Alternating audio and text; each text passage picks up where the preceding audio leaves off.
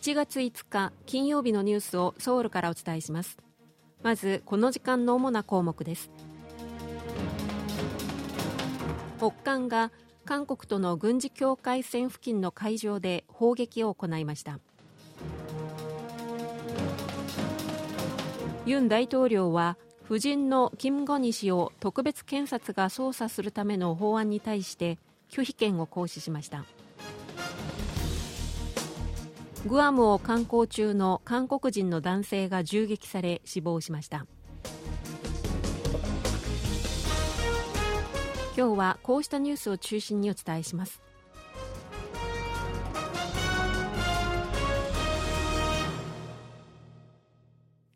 北韓が5日午前海上での南北の軍事境界線にあたる NLL 北方限界線の付近で砲撃を行いました。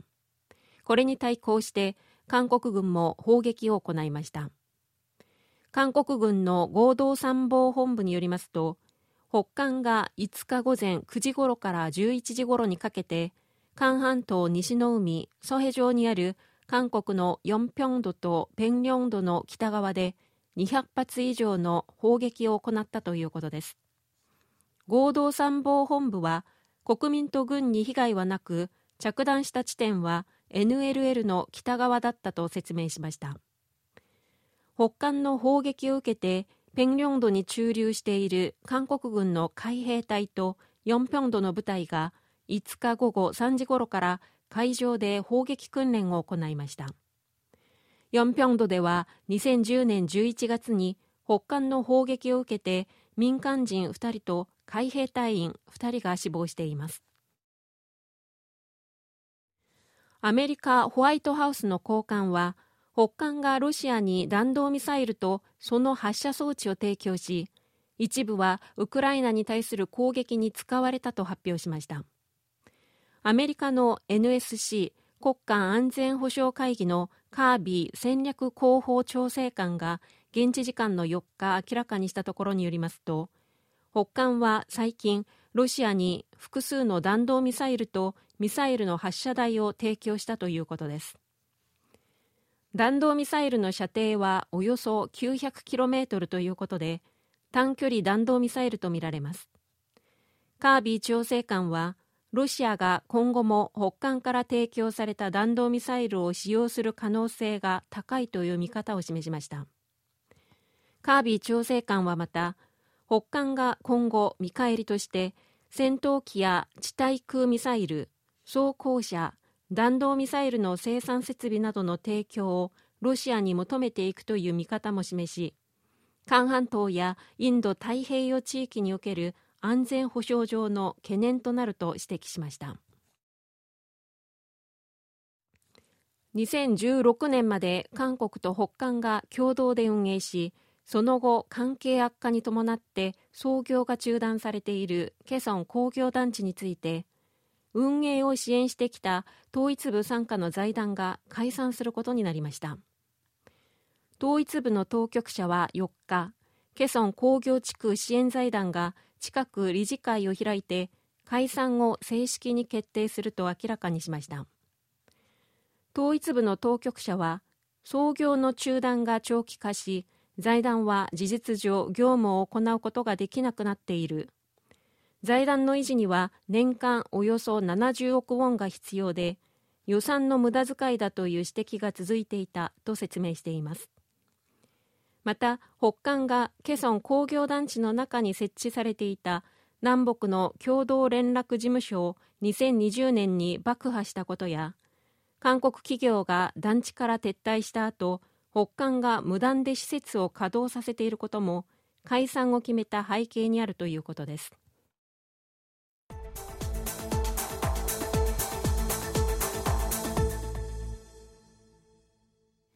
政府は今年の韓国経済について成長率をこれまでの見通しから0.2ポイントを下げた2.2%に修正するとともに生活向上のための経済政策をまとめました。一方で一部の経済対策が年度の前半に集中していることから4月の総選挙を睨んだ有権者へのアピールだという批判も出ています。企画財政部は4日年に2回発表する経済政策で今年の経済成長率を2.2%と下方修正しました。政府は物価を安定させるため10兆8000億ウォンの予算を投じ減税や関税の引き下げ公共料金の据え置きといった対策を講じるとしています。また景気回復のスピードを速めるため今年1年分として計上している公共投資の予算の55%を上半期に実施するほか地域の清掃や役所での補助業務などのために政府が短期で雇用する仕事についても今年は1年分の90%を1月から3月までの間に行う方針です。予算の執行を上半期に集中させるのは今年4月の国会議員総選挙で与党が有利になるようにする狙いがあるのではないかと批判する声も出ています。ユン・ソンニョル大統領の夫人キム・ゴニ氏をめぐっては株価操作に関与したとされる疑惑について特別検察が捜査を行うための法案が先月28日に国会で可決しましたがユン大統領はこの法案に対し拒否権を行使しました。この法案はキム・ゴニ氏が2009年から2012年にかけてドイツ社の輸入販売会社の株価操作に関与したとの疑惑に関して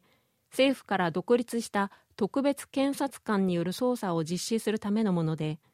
過半数の議席を占める最大野党共に民主党などが主導して先月28日の国会本会議で可決していました。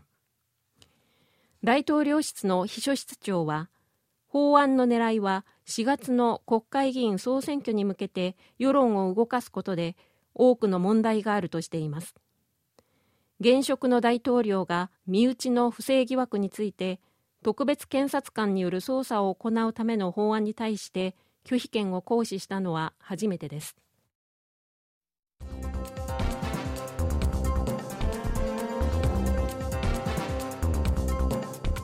こちらは韓国ソウルからお送りしているラジオ国際放送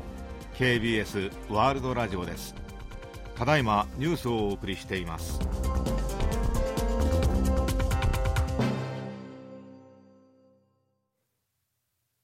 最大野党共に民主党のイ・ジェミョン代表が2日に訪問先のプサンで刃物による襲撃を受けた事件で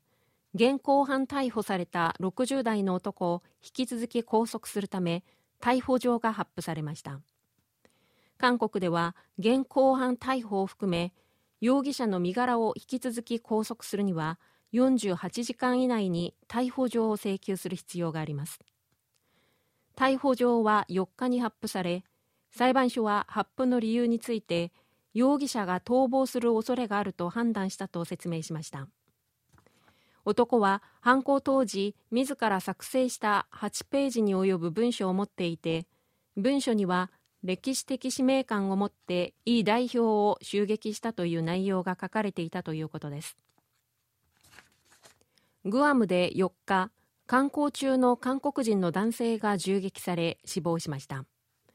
外交部によりますとグアムのタモン地区にあるガンビーチ付近で4日観光中だった韓国人の男性が強盗に銃で撃たれ病院に搬送されましたが死亡しました。亡くなった男性は50代とみられ妻とみられる女性と道を歩いていたところ強盗が女性のバッグを奪った後男性を銃で撃ったということです。犯人は逃走中で現地の警察が行方を追っています。韓国人観光客がグアムで銃撃され死亡したのは初めてということです。海外で最も人気の高い韓国料理は韓国式のフライドチキンであることが分かりました。農林畜産食品部と韓国料理振興院は去年ニューヨークや北京など海外の主な18の都市に住む人々を対象に韓国料理のうちどのメニューを一番多く食べるか調査した結果韓国式のフライドチキンが16.5%で1位でした次いでインスタントラーメンキムチビビンバの順となっていました以上、チョン・ジョンリンがお伝えしました。